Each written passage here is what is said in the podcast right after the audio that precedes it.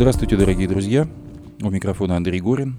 В эфире радио «Эхо Стокгольма», независимая радиостанция, вещающая на коротких волнах из шведской столицы.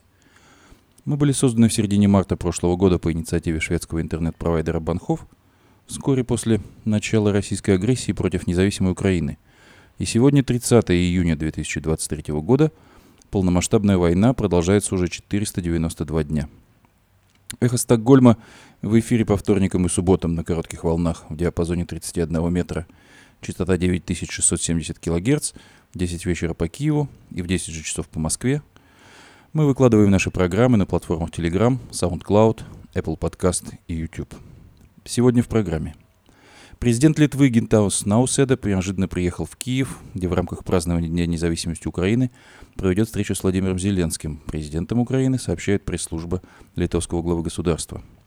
Новая помощь Украине, транш от Международного валютного фонда, кредит от Всемирного банка и средства ЕС. Соединенные Штаты активно рассматривают возможность передачи Украине кассетных боеприпасов – Российские военные терроризируют украинцев на оккупированных территориях ради собственного обогащения, сообщает Министерство обороны Украины. У 78% украинцев есть близкие или друзья, погибшие или раненые в войне, данные опроса общественного мнения в Украине. Россия уничтожает жизнь. Грета Тунберг об экоциде Российской Федерации в Украине. Российские официальные лица переживают тем временем из-за сожжения Корана в Швеции. Также мы предложим сегодня вашему вниманию стрим Марка Фейгина с украинским экспертом Алексеем Арестовичем под названием «Путин после мятежа».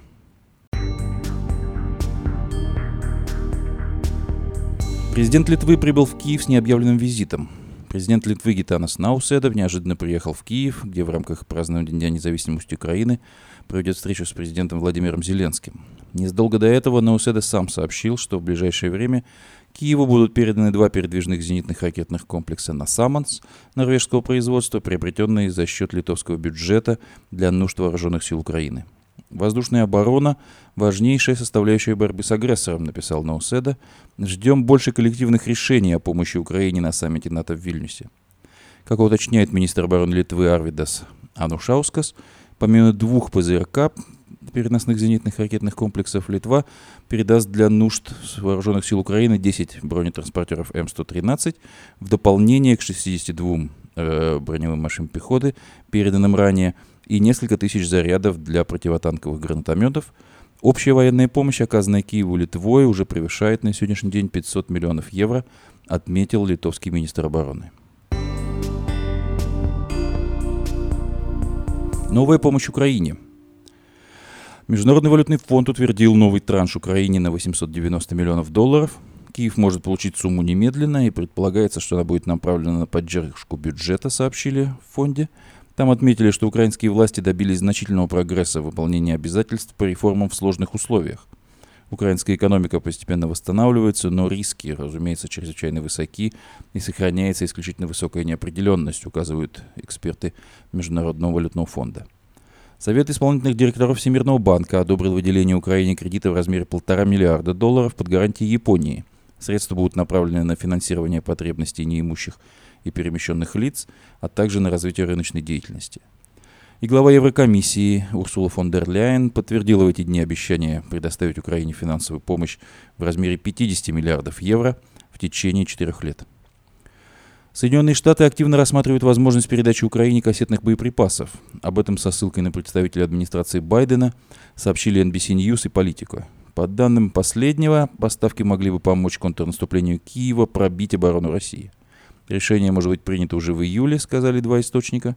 По словам третьего собеседника, в Вашингтоне рассматривают возможность предоставления Украине усовершенствования обычных боеприпасов двойного назначения, при этом конкретных сроков по этой сделке чиновник не назвал.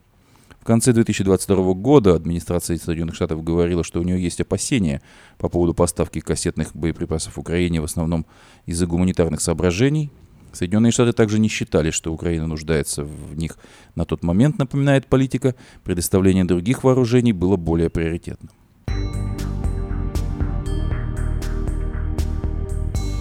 Российские военные терроризируют украинцев на оккупированных территориях ради собственного обогащения, сообщает Министерство обороны Украины. Прикрываясь контрразведывательными мероприятиями, россияне арестовывают местное население, преимущественно предпринимателей и других относительно состоятельных граждан. Они обвиняют их в возможном сотрудничестве с силами обороны Украины, а за освобождение требуют значительные суммы денег от родственников или их близких. Так, в населенном пункте Нижние Сирогозы на временно оккупированной территории Херсонской области Украины с целью получения выкупа оккупанты поместили под стражу около сотни таких лиц, сообщила замминистра обороны Украины Анна Маляр. У 78% украинцев есть близкие или друзья, погибшие или раненые в войне. Таковы данные опросов общественного мнения, проведенных в Украине. У 63% респондентов погиб минимум один близкий друг или родственник. При этом в среднем люди говорили как минимум о троих близких, ставших жертвами войны. У 64% минимум один близкий друг или родственник был ранен, а в среднем 5. Телефонный опрос проводился Киевским международным институтом социологии во всех регионах страны, кроме оккупированных, с 26 мая по 5 июня. Россия уничтожает жизнь. Грета Тунберг об экоциде Российской Федерации в Украине. Экоцид и уничтожение окружающей среды – это форма военных действий, и, к сожалению, украинцы очень хорошо это усвоили. Ведь Россия умышленно нацеливает свои действия против окружающей среды. Надо, наконец, расставить все точки над «и». Ведь опасности и угрозы войны, страдания людей и экоцид – все это связано между собой. Об этом заявила шведская активистка Грета Тунберг, прибывая с визитом в Киеве. Российские официальные лица переживают из-за сожжения Корана в Швеции. Напомним, что вчера, 29 июня, 37-летний иммигрант из Ирака Салван Момика сжег в Курбан-Байрам Коран перед мечетью в Стокгольме. Перед этим он пинал книгу, обматывал ее беконом и размахивал шведским флагом. Иммигрант получил разрешение полиции на эти действия и объяснил э, это, сказав, это демократия, она в опасности, если они скажут нам, что вы не можем этого делать. Но действия мужчины нашли возмущенный оклик в настоящий момент среди российских официальных лиц. Так, вице-спикер Государственной Думы Вячеслав Болодин на пленарном заседании фактически поручил Госдуме осудить действия властей Стокгольма, Швеции, которые разрешили сожжение Корана рядом с мечетью, конец цитаты. К нему присоединился и член так называемого Совета по правам человека при президенте России Александр Брод. Подобные акции протестов уже имели место в январе, но этот горький урок не пошел впрок. Убежден, что профильные структуры ООН, Совета Европы, ОБСЕ, духовные лидеры разных конфессий должны высказать свой протест новому витку провокаций, которые вольно или невольно инициирует тихая миролюбивая Швеция, которая явно злоупотребляет инструментами права, свободы и демократии, говорит путинский политик. После акции на ее автора полиция составила протокол, в котором упоминаются две статьи, нарушенные в ходе данной акции, о подстрекательстве против группы лиц и о нарушении запрета на разведение огня. Еще до начала акции полиция заявила, что Момика будет оштрафован за нарушение последнего запрета, однако ходатайство о разрешении на акцию не может быть отклонено из-за права на свободу выражения мнений. Сейчас мы предлагаем вашему вниманию стрим Марка Фейгина с украинским экспертом Алексеем Арестовичем под названием «Путин после мятежа». Дорогие друзья, рад всех приветствовать на канале Фейгин Live. Сегодня среда, 28 июня, время 22 часа 3 минуты, время в Киеве, такое же время в Москве. Мы проводим очередной стрим, день 490 с Алексеем Арестовичем. Алексей, рад тебя видеть. Добрый вечер. 60 тысяч нас смотрят, 13 тысяч поставили лайки, как обычно, как и всегда. Я прошу наших зрителей, пожалуйста, ссылки на этот эфир размещать в своих аккаунтах в социальных сетях, группах. Обязательно ставьте лайки, это поможет э, наш эфир попадать в рекомендованные. Так работает алгоритм YouTube. Ну и, конечно, подписывайтесь на канал Фейгин Live и на канал Алексея Арестовича. В описании к этому видео по ссылке вы можете пройти и Э, подписаться на канал там. Ну что же, начнем вот с чего. Мы эти полтора, ну, два дня пропустили после понедельника, после нашего эфира вечером, и события, тем не менее, развиваются. Я имею в виду последствия, собственно, вот этого фейк-мятежа Пригожина. Причем в каком направлении? Вот сейчас по каналам разошлась информация, что якобы, но это не подтверждается, арестован генерал э, Суровикин который, как мы знаем, все-таки был связан с Пригожиным, является заместителем командующего так называемой специальной военной операции. И некто генерал Юдин заявил о том, что это все фейк, это неправда, никто его не арестовал, СИЗО его не бросали. Скорее всего, так оно и есть. Мы уверены, что, скорее всего, его никто не арестовывал. Но тема интересная. Продолжение а, мятежа по части уже террора и преследования тех, кто был в него вовлечен.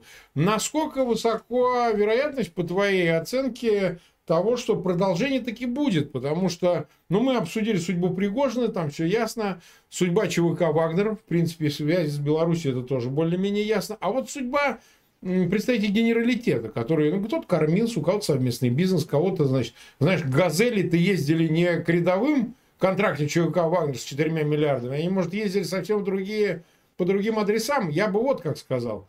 Ну и не говоря уже о том, что ну, а без наказания э, приза не бывает. То есть тут как бы все равно нужно найти кого-то, кто, кто значит, пропустил аж 200 э, километров до Москвы оставалось, пропустил эту колонну.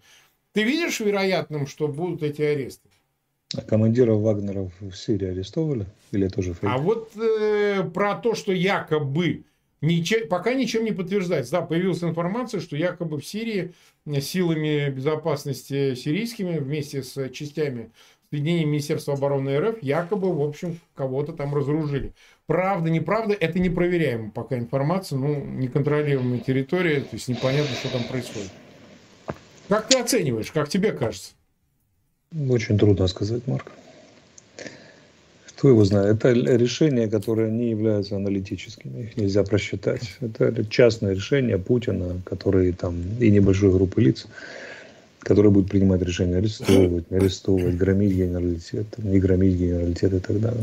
Есть аргументы в пользу того, что будут громить, есть аргументы в пользу того, что не будут трогать. В пользу громить понятно, потому что как бы, ну, раз Можно свести состоялся. счеты, пользуясь поводом. Да, да, и там была поддержка, да и просто свести счеты, просто обвинив, что как бы, да. участие или, или нежелание, или наоборот не участие, да, и нежелание останавливать Вагнер. Пожалуйста, бери любого, которым ты недоволен, и подытожь Миху, своди счет. Не говоря уже о тех, кто реально мог поддерживать, либо этот сам, сочувствовать. А есть и другие аргументы, например, если сейчас начать атаковать генералитет, они могут повторить попытку еще более удачно понимая, что по принципу, как это, возьмемся за руки, друзья, чтобы не пропасть поодиночке. Вот. Как, как маршалы Победы зажали Сталина, не дали ни, ни над кем расправиться после войны. А у него было такое большое желание. Ну, он с оттяжечкой, он потом постепенно не столько над маршалами Победы, но над кем-то mm. другим поглумился, там, Ленинградское дело и так далее. Ну, да, Масса но, таких но, значимых но, людей но, Да, но маршалов Победы не тронул. Маршалов нет, нет. No. То есть ты все-таки прогнозируешь, что пока преждевременно говорить, я но не могу исключать сказать, да, тоже нельзя. Нельзя сказать. Есть, как бы, я же повторюсь, аргументы в пользу того или того решения.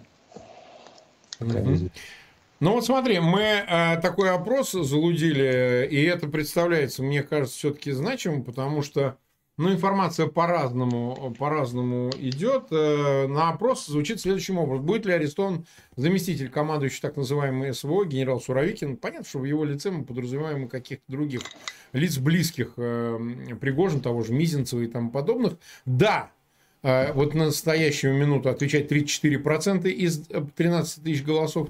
Нет, отвечают 28%. И никому он нахер не сдался. 38%, между прочим, тоже отвечают, что он не сдался. В этом тоже есть некий циничный, циничная оценка, кому они, эти генералы, нужны, если они так бездарно воюют. Но в любом случае я прошу наших зрителей, пожалуйста, подключайтесь к голосованию. Давайте как-то справочно выясним, действительно, насколько, насколько это все реально, такая чистка а, армейских рядов, так сказать, вермахта чистка после неудавшейся операции «Валькирия», как в 1944 году. Повторится ли исторически этот, mm-hmm. этот э, способ такого освобождения от неверных предателей и тому подобных? Ну вот смотри, а, Лукашенко уже после нас с тобой выступил. Он и сегодня чуть-чуть продолжает, но в основном заявления звучат как-то неопределенно. Он и говорит о том, что никаких баз он вообще не собирался создавать ЧВК «Вагнер», что ядерное оружие поступило, но оно совсем в другом месте, и ЧВК «Вагнер» к нему отношения не имеет. Что значит, да, они там нам нужны, они должны нам помочь обучить, показать, каким оружием они, значит, пользовались, что делали. Но вот как бы э, ясного ответа, а что ты будешь делать и зачем тебе Вагнер, и будет ли он в Беларуси, вот те 8 тысяч, которые участвовали в рейде, в рейде, но такого не прозвучало. То есть никто таких гарантий со стороны, во всяком случае, Лукашенко не дает. Вот что бы ты сказал на это счет? А что бы он давал? Зачем ему 8 тысяч посторонних людей? Неоднозначной репутацией Беларуси. Это, смотри, оно уже диатически звучит. Это все равно, что я бы тебе сказал. Слушай, у меня есть замечательный сотрудник. Он против меня сбунтовался и хотел меня убить. Прими его, пожалуйста, у себя. Он, будет, он такой ценный, ну, так много знает, так. так будет хорошо работать, да, и так далее. Какой идиот это будет делать? Если там окажется Вагнер в товарных количествах, я очень сильно удивлюсь. Очень сильно. Я вот тоже. Но почему-то да, некоторые настаивают на это. Сами вагнеровцы, в частности. Да, это все сказки Ненского леса. Надо быть идиотом, чтобы, чтобы допустить его туда. Ну, как? Ну, Лукашенко что, сумасшедший? Он, конечно, э, во многом странный человек. Но осторожность – это его второе «я», и он, по-моему, демонстрирует ее уже 30 с лишним лет. Политическое умение. Умение, так сказать, отпетлять. Да, поэтому он ему, ему нафиг не нужен там. Весь этот Вагнер, он, конечно, может э, пригласить в качестве инструкторов там, 20 человек, ну 100 может, конечно, принять Пригожина ну, командир, командиров, дать пожить где-то там в гостиничке, в загородном комплексе, но передислоцировать себе полностью группировку. А что он там будет делать? Какие у него там задачи? Никаких. Ну, транзитом в Африку максимум, да, все. Так а зачем они а в Африку только они куда поедут, если в Африке они уже не представляют Россию? Они кого представляют там? Они под чьей крышей там будут работать? Вот вопрос. Вопрос, да. Вопрос, да. Но вот есть такая новость о том, что Евгений Пригожин мог быть в Петербурге и позавчера, 26 июня, и сегодня, 28 июня, свидетельствуют данные Flight Radar. 27 июня самолет Embraer Legacy 600 с бортовым номером, ну, соответственно, ERA 02795, на котором предположительно вылета... летает основатель ЧВК «Вагнер», вылетел из Минска в сторону Москвы. Вечером он уже снова был в Петербурге. Второй самолет, который связывают с Пригожиным, Хаукеры Седли HS 125 с бортовым номером RAA02878 по данным Flight Radar 24 также прилетел из Минска в Петербург.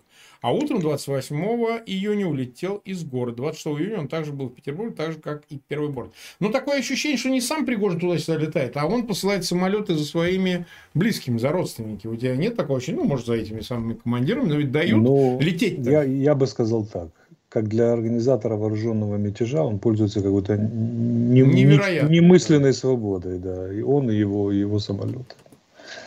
А вот. С этим даже. Это свидетельствует о том, что они его судьбу предрекли несколько иную, уже после всего, чтобы все остыло, улеглось, и тогда ну, уже им заняться. Что я могу сказать, Марк? Да, не что? знаю, что ему предрекли, но мне кажется, что ему не простят. А вот форма этого непрощения и сроки мы посмотрим.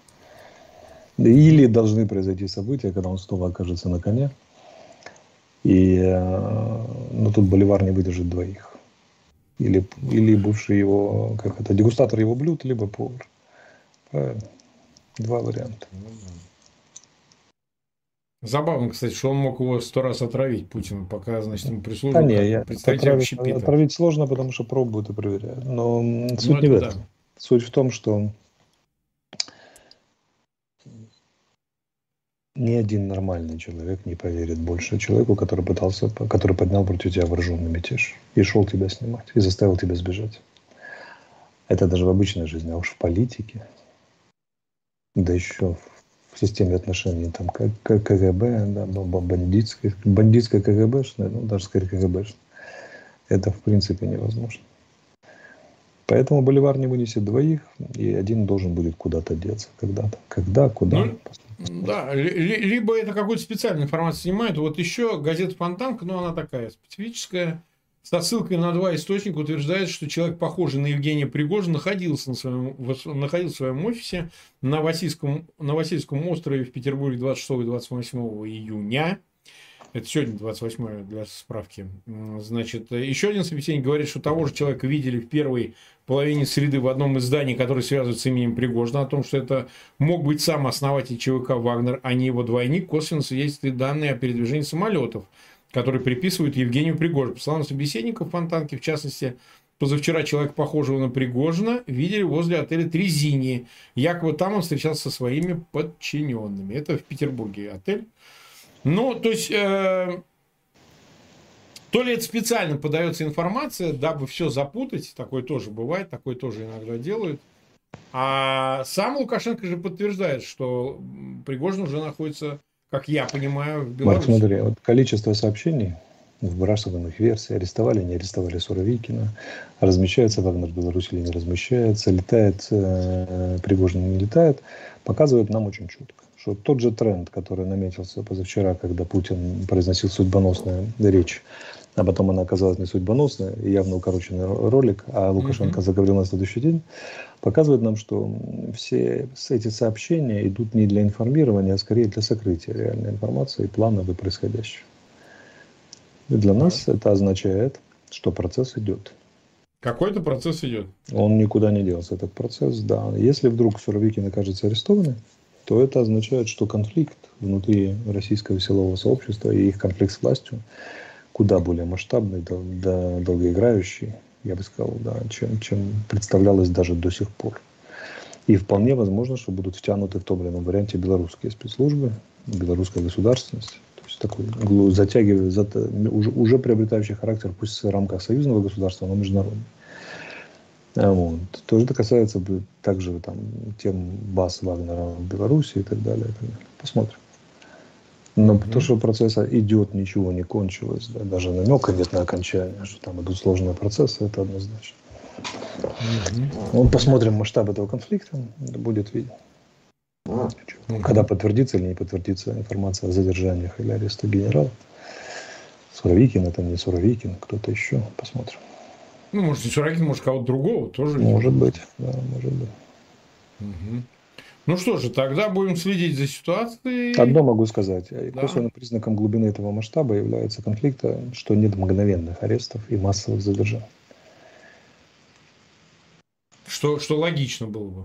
Да, ну если бы уже расправляться, так расправляться. Если ты, ты управляешь военной машиной, и заговор такой вот как бы не затрагивает остальные силовые структуры. То есть, когда ты уверен в том, что твой приказ выполнен, успешно. Ну, можно арестовать всех в одну ночь, как бы, да? длинную. Но этого явно не происходит. Это косвенный признак масштабного конфликта, основательно, внутри российского силового сообщества.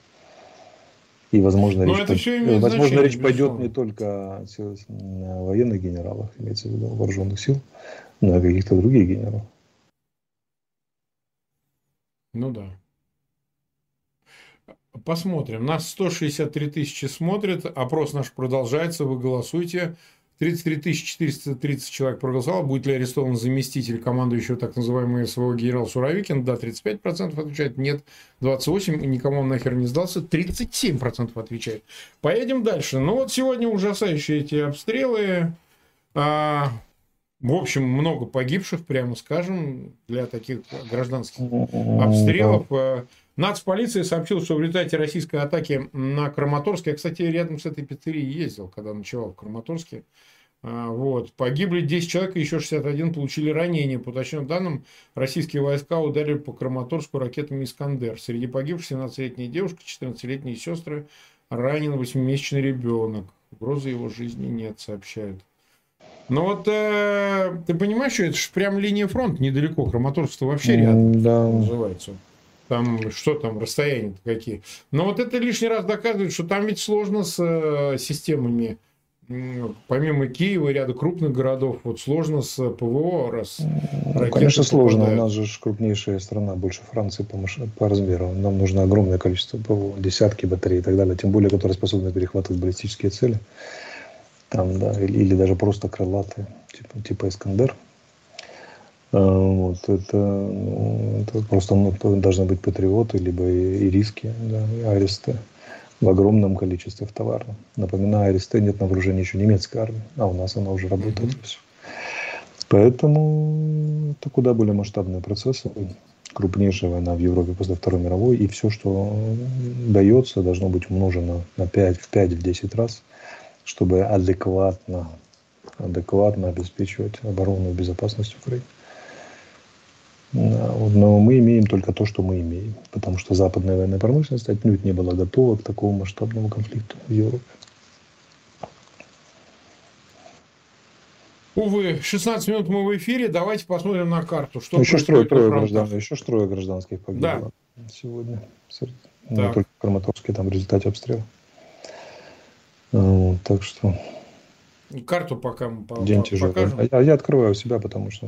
Да, да, да, да, да. Ты, вижу, мы просто ее открываем, смотреть. ты нам, начиная рассказывать, да. мы показываем сейчас карту зрителям, ну, вот что происходит и так Херсон далее. Олежки, да, голые пристань. Херсон Олежки, что да, там? Там, значит, российские злые языки утверждают, что ВСУ буквально организовали плацдарм перешли от набега- набеговой тактики, сумели закрепиться. Российская авиация подойти не может, потому что там зонтик ПВО. И чуть ли не подразделение одной из наших механизированных бригад коварно концентрируется на левом берегу, на правом, вернее, чтобы перейти на левый. Мгм, мгм. И их это ужасно беспокоит. Ну, Вот. Антоновский мост Да. кто контролирует вот сейчас? Ну, мост, как бы, какую его сторону? Ну, ту, которая уже на левом берегу, конечно. Который на левом берегу, это большой вопрос. Поскольку официальных сообщений нет, я ничего не буду говорить. Могу пересказать, что, да, как бы, могу сказать, что говорят российские злые языки. Говорят, что в районе этого моста погибли чуть ли не сотня российских военных за, сут- за сутки. Что там плацдарм ВСУ, что там уже переправляются отдельные механизированные подразделения, только сил специальных операций. В общем, нагнетают жути. Насколько эта жуть соответствует реальности, не готов сказать. А, Вот, поэтому подождем официальных сообщений с нашей, с нашей стороны или более-менее внятной доказанной, дока- доказуемой информации с их. А Вот. Но паника достаточно серьезная царит в их, в их пабликах. А, Вот, да, и они парятся по поводу ай-яй-яй, а как неужели ВСУ переправится и как ломанется вперед и так далее. Одно могу сказать, российские э, командования держат там пристойный наряд сил, несколько бригад. Поэтому, как не перебрасывай, какие плацдармы не делай, какие бригады не подводи с нашей стороны, прорвать и пройти там будет не так просто.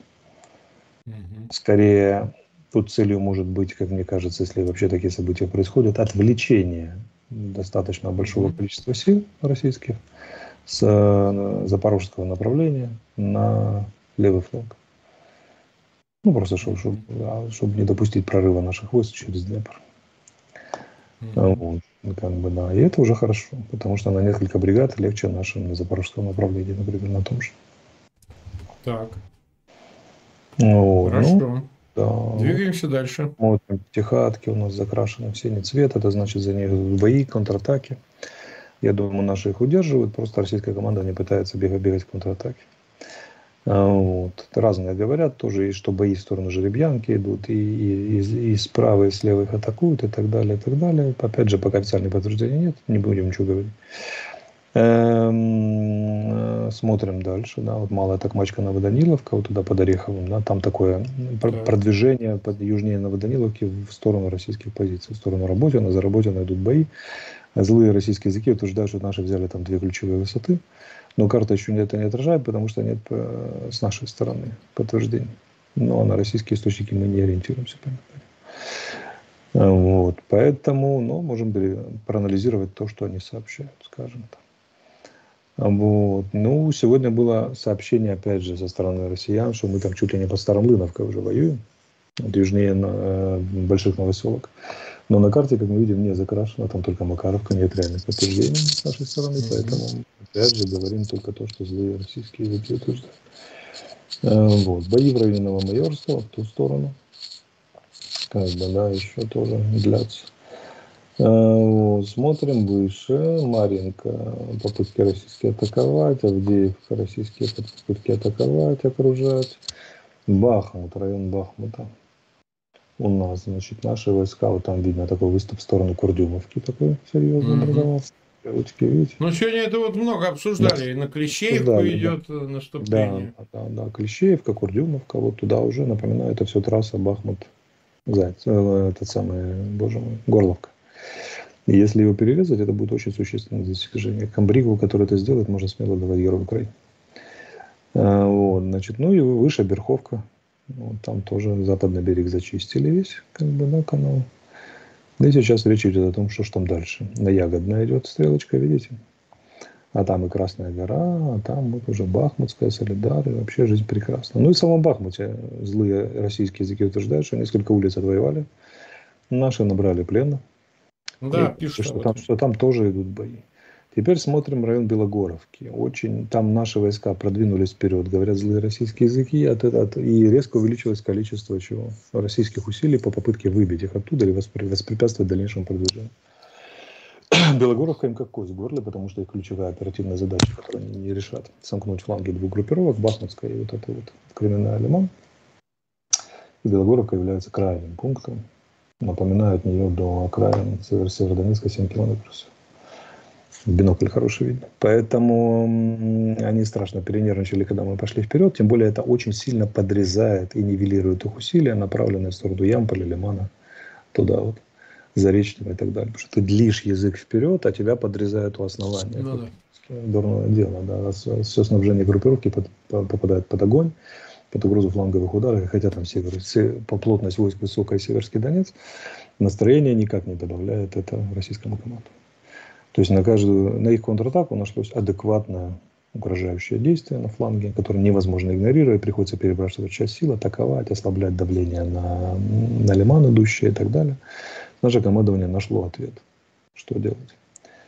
А, вот, вот таким вот образом. Ну, в районе Купинска давно уже не сообщали ни, ни о боях, и там, если идут бои, то местного значения. Вот, вот такая общая история. Напоминаю, да, что вдоль Белгородская, Сумская, вернее, Харьковская, Сумская, Черниговская область, это довольно часто стрельба через границу. Они бьют, мы отвечаем. Как бы, да, такие, пускают, запускают туры по гражданским машинам, пытаются минировать там, и так далее. В общем, своя война там идет. Нельзя сказать, что там предельно тихо. Естественно, это не та война, которая на запорожском направлении либо в Бахмуте, или в Авдеевке, Маринке, но тем не менее тоже нельзя забывать, что там есть такое противовооруженное противостояние. Ну, вот в целом по, по фронту так. Анонсировало наше командование Юг. Такую приятную новость из Юга, но пока э, еще не, не сообщили, их только анонсировали. Ну и ночью, ночь была ряд ударов по российским складам боеприпасов. Мелитополь, в частности, некоторые другие объекты. Мы продолжаем дружненько выносить им снабжение размер э, артиллерии, которая по российской, которая артиллерийских установок, их 5-6 артиллерийских бригад вынесли за июнь, ВСУ 560 или 500, даже 90, сколько там было официальное сообщение, и 52 установки ПВО. Это абсолютный рекорд за все время этой большой войны. Никогда таких потерь не было крупных. Ну, можете представить, да, 5-6 артиллерийских бригад, как бы уничтоженных э, за месяц. Колоссальный mm-hmm ни одна армия не может э, выдержать таких потерь, рано или поздно вся эта история треснет.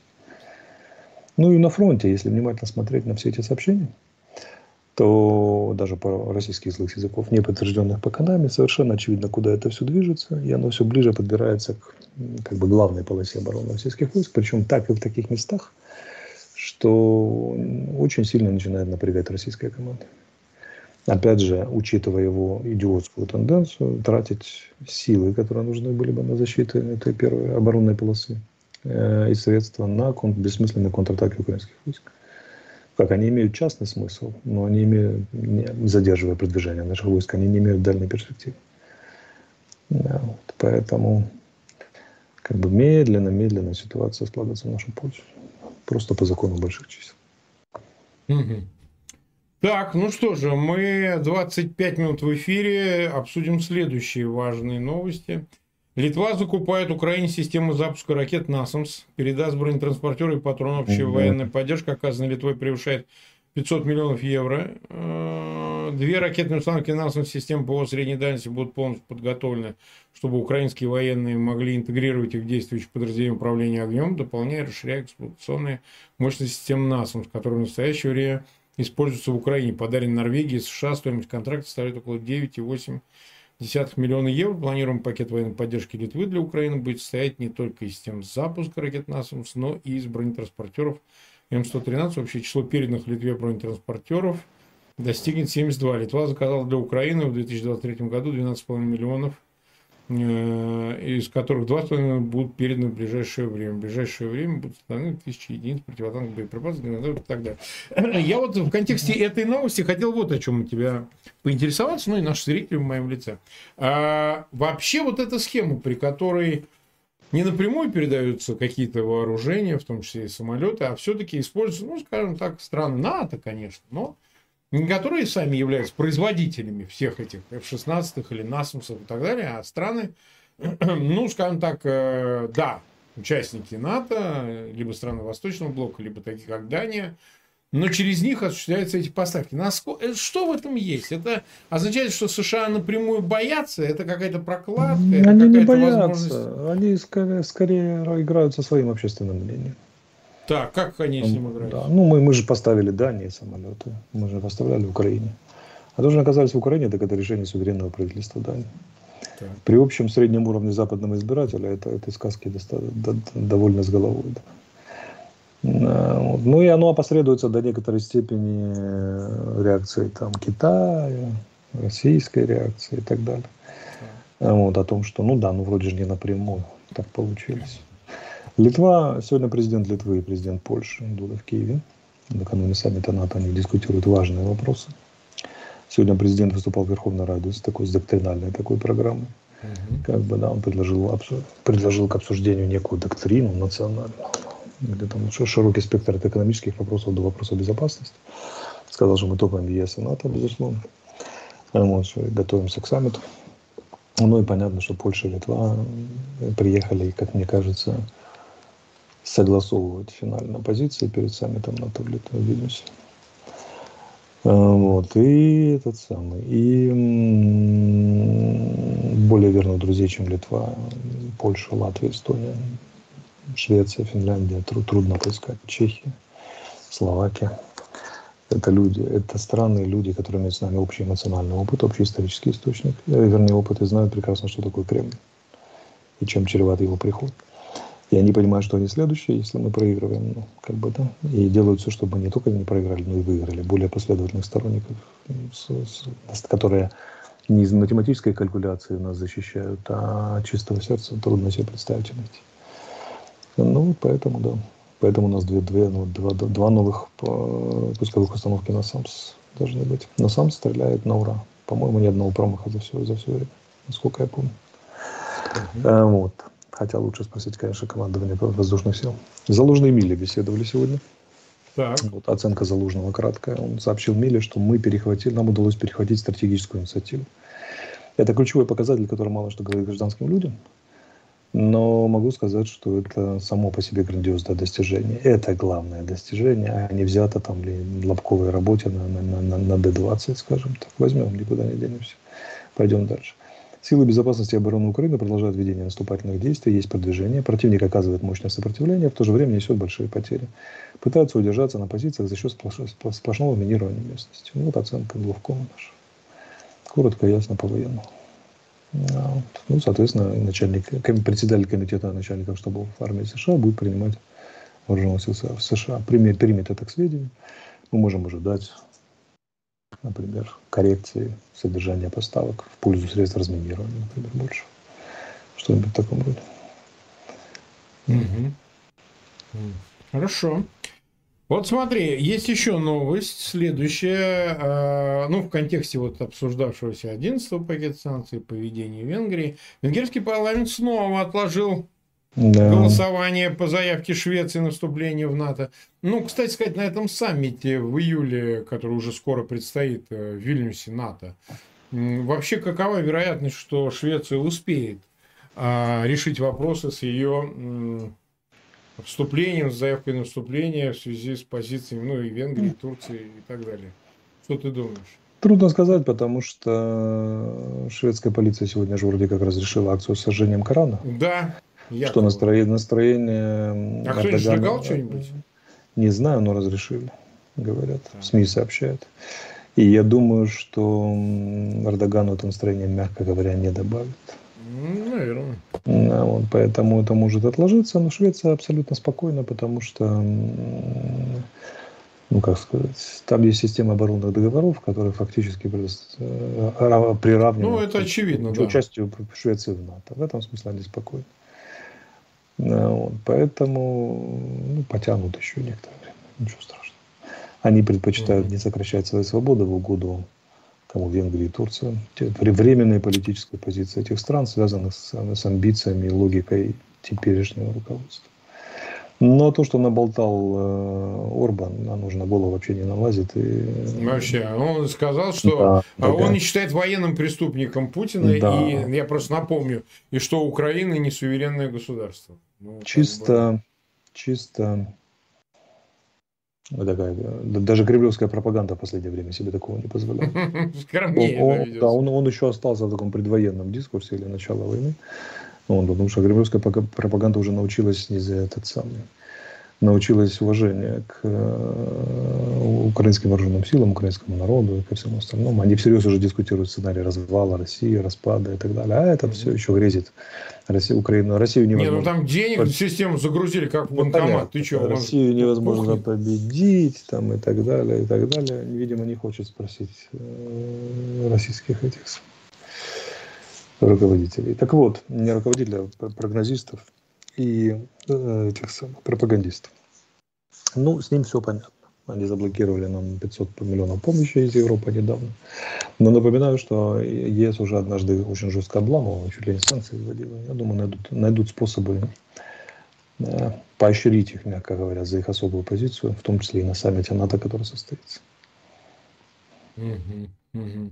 Ну вот этот сам саммит НАТО. Вот смотри, заявление было о том, что вроде как Столтенберг остается на год. Вроде да. как согласовали его оставление еще на год в качестве руководителя Североатлантического альянса, да, хотя разговоров много было и прочили изначально чуть ли не значит, Бориса Джонсона, ну вот там у него свои проблемы, он, так сказать, там своя атмосфера, и Бена Уоллиса, министра обороны Великобритании, но вот как-то все равно сходится на кандидатуре Столтенберга, на него хотят уже как бы взвалить до конца уже событий войны, все проблемы с членством НАТО Украины и вообще все, что есть. Ну, раз уж начал, то добивай. Приблизительно вот так это говорит. Насколько эта кандидатура, ну, для Украины, скажем, хороша? Он является публичным сторонником вступления Украины в НАТО. Он сегодня заявил, что главный экзамен для Украины – это э, выиграть войну, победу одержать. Главное условие вступления в НАТО.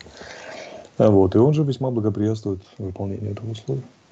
Поэтому для нас это очень хорошая кандидатура.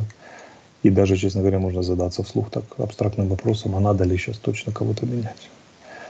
Он как бы, это тот самый случай, когда на, на, на переправе не хочется менять ни лошадей. Ну, от добра добра. Не, не, не кучера, от добра добра не ищут. Это так, и так он горячий сторонник вступления Украины в НАТО.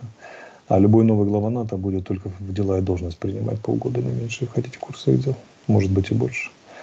Э, поэтому не время искать добра, добра, мне кажется. Вполне разумное решение. Угу. Так, э, с этим тоже разобрались. 207,5 тысяч нас смотрят. А, соответственно, 66 тысяч поставили лайки. Мы продолжаем наш опрос. А, хотя и 35-я минута эфира. Будет ли арестован заместитель командующего так называемой СВО генерал Суровикин? 54 300, 400 голосов было подано, 54 400. Да, отвечает 34%, нет, отвечает 29%, никому он нахер не сдался, 37%. Я прошу тех, кто еще не проголосовал, не поучаствовал в вопросе, из тех 208 тысяч наших зрителей, которые в прямом эфире сейчас за нами следят, пожалуйста, проголосуйте. Это справочное голосование ни к чему не обязывает, но зато как бы поймем отношение ну и, конечно, поставьте лайки, не поскупитесь, это тоже очень-очень важно для нас, чтобы эфир каким-то образом посмотрел как можно больше людей. Алгоритмы YouTube это воспринимают. Ну и, конечно, подписывайтесь на канал Фейгин Лайв. Так, у нас э, есть еще э, новости. Ну вот сегодня, кстати, Путин в Дагестане. Тоже странная какая-то, зигзагами он ходит. Вроде как вот буквально еще три дня назад, э, бог знает, чем бы кончился там Э, он был бы валдайским узником, узником замка Валдай. Да, там железная маска наоборот. Значит, э, Iron Maiden и этот пояс верности. Все железное у него могло быть там, но тем не менее, вот он поехал. Вот эта бешеная активность, которую он сейчас развивает и награждает, рядом с колокольней, по-моему, Ивана Великого на площади там в Кремле, и выступает, и, так сказать, э, проводит совещания, и такие по Дагестанам есть. Ну, как-то, в общем, это все выглядит как суета какая-то. Его реакции ты описал в связи с его заявлением, но это, это что, компенсаторно? Он пытается как-то э, показать, не, заменить слабость, которую он продемонстрировал, каким-то лихорадочной активностью? Чего здесь? Нет, я думаю, идет, с одной стороны, проверка лояльности силовых так. структур, конкретных силовиков, регионов и одновременно формирование лояльности. В виде награждения. Там более 100 человек наградили. За что, я, честно говоря, понять не могу, но как бы наградили. Ничего не было, да. Да, мотнулся в Дагестан, потому что, видимо, его интересует позиция дагестанского руководства в свете весьма возможных осложнений на Кавказе. Мы же не знаем, какую информацию он реально получил за время путча. Но, наверное, не явка Кадырова, э, этот самый, и его Нукера в Ростов, Ростов. Слегка его удивила. Но они везде запаздывают, когда ну, нужно да. к такому Ну приходить. да, возможно, он решил перебалансироваться через этот самый, через Дагестан. Почему нет? Угу. В том числе. Ну хорошо. А большинство американцев, 65%, я, кстати, в разных э, видел сегодня новостях эту цифру, выступают за осуществление поставок вооружений Украине демонстрация таким образом Китаю и другим странам готовности США защищать свои интересы. Интересы союзников. Соответствующие данные опубликованы в среду агентством Reuters со ссылкой на двухдневное совместное социологическое исследование с компанией Ipsos, кстати, самая известная компания в Америке, социологическая. В мае поставки одобряли 46% респондентов, указывает агентство. Ну, какой-то такой разительный перемен, 46-65. Я это, кстати, сегодня в интервью истрактовал с тем, что слабнут позиции Трампа в республиканском части электората, и мне кажется, это имеет свое выражение, в том числе и по вопросу Украины. Вот, как-то его нарратив хуже заходит с, с тем, что это не наша война, давайте как-то в стране постоим. Там рейтинг как-то об этом свидетельствует. Что ты думаешь? Это не пройдет. Есть однозначно несколько заявлений Конгресса и Сената, которые однозначно да, показывают, пока, показывают да, на чьей стороне симпатии. И в первую очередь это те самые республиканцы, которых обвиняли в том, что они критикуют демократов и вообще не хотят вмешиваться, ведут дискурс на что это не наша война. Этот голос все-таки оказался одиночным, а Сенат и Конгресс там чуть ли не единогласно голосуют резолюцию за передачу нам тяжело, более тяжелого вооружения атакамцам. Да и регулярные пакеты военной помощи, которые выделяются, они, как бы, мы же понимаем, что они значат. Да? Это значит, что широкая поддержка в военно-политическом руководстве Соединенных Штатов. И они очень правильно указывают на то, что они не могут позволить себе проиграть. Это понимает американский избиратель. И показать Ирану, России и Китаю, а также их коалиции, что Запад можно шантажировать, Запад, на Запад можно давить военным путем. Наоборот, они, они, может быть, не хотят вмешиваться в внутренние дела Китая, России и Ирана слишком заниматься цивилизационным как бы, инжинирингом, но уж точно не хотят, чтобы они вмешивались в западные дела и мешали, а более вооруженным путем. Поэтому у них и четкий консенсус на то, чтобы поставить на место всю эту замечательную троицу. Вот, но поскольку и, и строится активно воюет только Россия, Россия, а меньше воюет Иран и почти не воюет Китай, то как бы ну вот консенсус есть. Мне кажется, что это отразится в ближайшее время на каких-то интересных новостях в области поставок вооружений. Откуда-то у меня такое ощущение возникло.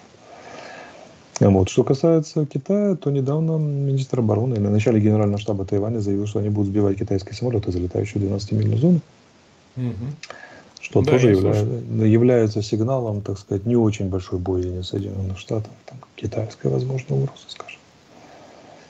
Угу и намерение вот, э, жестко противодействовать. Так, так, так, так, так. А вот послушай, здесь есть э, сум, суммированное заявление Пескова, пресс-секретаря, Путина журналистам. И он сегодня дал подробные комментарии. Ну, я думаю, ты видел. РФ не наносит ударов по гражданской инфраструктуре. Песков да. в ответ на обвинение со стороны Киева в гибели гражданской Краматорска после удара. Ну, то есть, просто он говорит, мы не наносим ударов по инфраструктуре, а это марсиане бомбят Краматорск и убивают там мирных граждан. Ну, хорошо. Армия и народ были с Путиным в момент попытки вооруженного мятежа. Ну, еще более смешно. Лучше бы он хотя бы на Краматорск взял на себя вину. Но этого вообще не говорил насчет армии и народа. Утверждение о том, что Суровикин якобы мог знать о предстоящем мятеже, спекуляции и пересуды, заявляет Песков. Государство не имело отношения к бизнесу ЧВК «Вагнер» в Африке. Ну, еще смешнее. РФ продолжит военное сотрудничество, стар военные советники и продолжит свою деятельность в необходимом количестве. Неизвестно о планах наградить Лукашенко за помощь в остановке мятежа в РФ. Ушаков 28 июня проведет переговоры со спецпосланником Папы Римского кардиналом Дзуппи, обсудит с ним ситуацию вокруг конфликта в Украине. Россия высоко ценит усилия Ватикана по поиску мирного разрешения украинского кризиса. Путин 28 июня, Бушаков, это, кстати, помощник, бывший посол в США России, ну, естественно, СВРщик. А, Россия высоко ценит усилия Ватикана по поиску мирного разрешения украинского кризиса. Путин 28 июня в Дагестане проведет совещание по вопросам туризма. Туризм. Вот что он туда поехал. Там же у него стоит встреча с главой республики Меликовым. Ну, то есть он, он турист. Турист. Во- ну, военного, военного туризма. Понятно. Конечно. Ты представляешь, какой трип можно совершить? Да. Я бы сказал так. Знаешь, типа Мелитополь, Мариуполь, Грозный, подвалы его, и mm. типа Чернокозова, например, СИЗО, и как бы с заездом в некоторые места в Дагестане тоже такие же, там, ну, например, Чебан-Махи, Караван-Махи, посмотреть, как исторические события развивались там почти полтора десятка лет назад. Ну, в общем, вот так. На сегодня вот эти все новости. Сегодня день рождения Маска. Что сегодня? День рождения Илона Маска. Человека, оказывающего совершенно реальную помощь обороне Украины угу. и, и совершенно реально э, ущерб одновременно своими твиттерами загадочными в этом самом. Он разместил свежий твит там, где он э, в джиу-джитсу победил Лекса Фридмана, значит, известного блогера, профессора искусственного интеллекта из Массачусетского университета. А он э, блестяще говорит по-русски, он уроженец здешних мест. Я ему дал интервью в апреле прошлого года. Алексу Фридману. Да, большущее. Но он его не выпустил до сих пор. Вот интересно почему. Значит, ну, да. Сейчас и, увидит и да, выпустит. Да. И ну, суть, да, суть не в этом. Что они там поборолись, а это же смешно, потому что они вызвали Цукерберга. Я видел это, и да, мать запретила да. маску. Да, мать, мать запретила, да, и меня это страшно веселит, потому, читаю все это, потому что как бы из жизни эксцентричных миллиардеров, представляющих собой третью Интересно, чем третью люди сеть. занимаются, помимо того, что да, они важные да, дела да, делают, они, по-моему, придуриваются больше. Ну, такое, да. По вопросу Украины иногда его позиция тоже выглядит как чистое придуривание. Да, но тем не менее помогает он совершенно реально. Поэтому куда без, без его старлинков, да. я не знаю, было бы очень тяжело, особенно начали. Да и сейчас тоже. Да. Ну что так же, что 40... пожелаем ему доброй да. удачи, да, здоровья. Окей. А, 44 почти минуты мы в эфире. 214 тысяч, 214 тысяч нас смотрят, 77 тысяч поставили лайки. А, заканчиваем наш опрос. Будет ли арестован заместитель команды еще так называемого СВО генерал Суровикин? Проголосовало 64 тысячи с лишним, 64 тысячи 59 голосов было подано. Да, отвечает 34%, нет, отвечает 29%, никому он нахер не сдался. 37%. Ну что же, вот такие цифры мы завершаем наш опрос.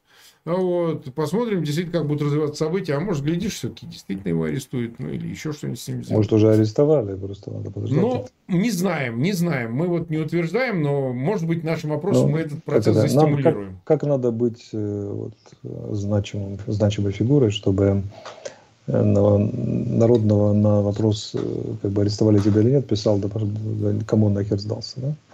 Это при том, что генералу Армагеддона рисовали чуть ли не судьбоносное значение в изменении самого содержания этого конфликта, перелома, захвата стратегической инициативы. А ничего, кроме сдачи этого самого, сдачи Херсона, так за ними не отметилось. Увы. Тому, да, и посад, по посадке в СИЗО. А ему нечего, а ему нечего предъявить в защиту себя. Да, вот в чем все дело. Да, угу. так что вот так. Ну что же, а, на сегодня у нас все. А мы в следующий раз встретимся в субботу, как обычно, правильно? У нас э, тот же график. В 22.00 э, поговорим э, на канале, посмотрим, какие новости сложатся за предстоящие два дня. Будет повод все это подробно обсудить. Как обычно, прошу всех подписываться на канал Фейгин Live обязательно ставить лайки и, конечно, эм, распространять ссылки на эфир, чтобы его посмотрел как можно больше зрителей. Завтра вас ждет э, новые эфиры, не пропускайте их, анонсы, следите за ними в наших э, мессенджерах э, Фейгин Live и так далее. Ну, всем пока тогда. До свидания. Вы слушали стрим Марка Фейгина э, с Алексеем Арестовичем.